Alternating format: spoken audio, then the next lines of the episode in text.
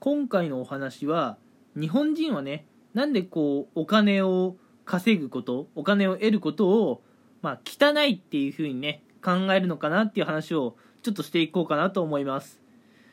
日本人はねなんかこうお金に貪欲なところを見せるとなんかね周りの人から敬遠されてしまうようなねイメージがあります。なんでねこうお金をね手に入れるってことに執着すると日本人っていうのは周りから敬遠されてしまうのかなと、うん、いうところはね私も以前から気になっておりました。でそこをちょっとねまあいろいろ調べてみたんですけれどもあのー、日本人がねお金を汚いと思ってしまう理由としてうん。まあこの原因っていうのはどうも江戸時代くらいにね遡る必要があるっぽいですね。うん。まあネットで調べればもうそんなにね珍しい話というかねではないのかなと思うんですけれども実はあの江戸時代まだあの国会とかっていうよりね、まあ、幕府が、えー、あった時代ですよ、うん、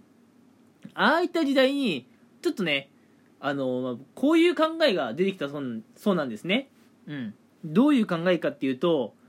国民にお金を持たせていると、うん、まあそのお金を持っている国民が武器を手にしたりしてね幕府に反乱を起こしてくるかもしれない。あるいは国民っていうかね、うん、農民たちがお金を持っていると金銭関係のねトラブルが多発すると、うん。まあ、そういったことから農民たちにはねあまりお金を持たせない方がいいっていう考えが、えー、まあ幕府、うん、江戸時代ぐらいからあったらしいんですね、うん、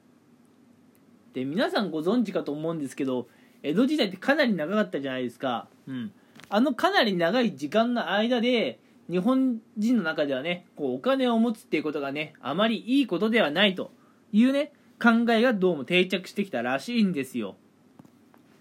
まあ確かにね現代でもねお金関係のトラブルっていうのは結構まああるかなというふうに思います。うん。怪しい投資詐欺であったり、えあるいはね高齢者をターゲットにした詐欺であったりとかねやっぱりお金のことが絡むとねうんまあそこにはトラブルとか問題とかがね発生するっていうのは分からんでもないです。うん。でもね、それだけを理由に、こう、お金を、まあ、手に入れることとかね、うん。そういったことをね、汚いって考えるのはちょっとね、いかがなものかなっていうふうにね、私も思うわけですよ。まあ、ここまでね、いろいろ喋ったんですけれども、まあ、私の考えとしてはね、やっぱりお金を手にすることっていうのは別に汚いことじゃなくてね、こう何か仕事とかで成果を上げた報酬だと思うんでねそれは全然悪くないことかなと思うんですけれどもじゃあこのねやっぱお金を手にすることがまあ汚いっていう考えから脱却するためにはね、まあ、どうする必要があるのかなってちょっと考えたんですけれども、うん、やっぱ、まあ、あまり価値観がね合わない人の意見を聞いててもしょうがないかなと思うので、うん。まあ、お金を得ることだけに執着する人間は汚いと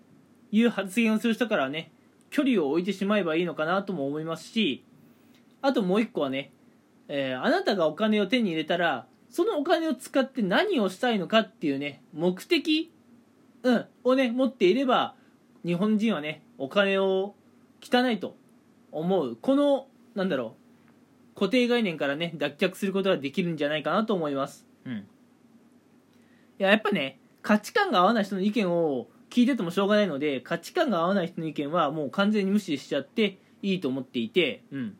あとねやっぱお金をなんかまあ手に入れましただけだと手に入れてそのお金を何に使うかって話になってないわけですよね。うん、で確かにそれだとお金が手元にあるだけになっちゃうのでそうじゃなくて、えっと、手元になかったんだけどなんかねある方法を駆使してお金を手に入れましたそのお金を使って私は次これをやりたいんだっていうところがあれば、まあ、周りからもね、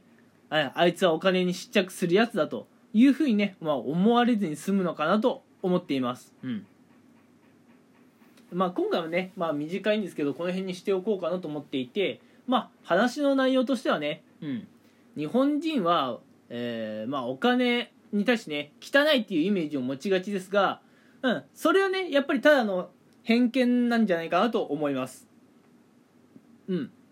でもしね自分はお金を手にして何かやりたい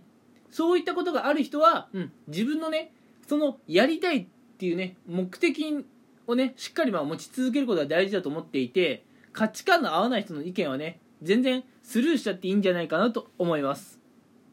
はい。てな感じでね今回お話しした内容は、えー、まあ、なんでね日本人はお金っていうものを汚いって思ってしまうのかっていうところとそういった考えから脱却する方法っていうのをねまあ軽くお話ししていきました。はい、えー、ではね今回も聞いてくれてありがとうございました。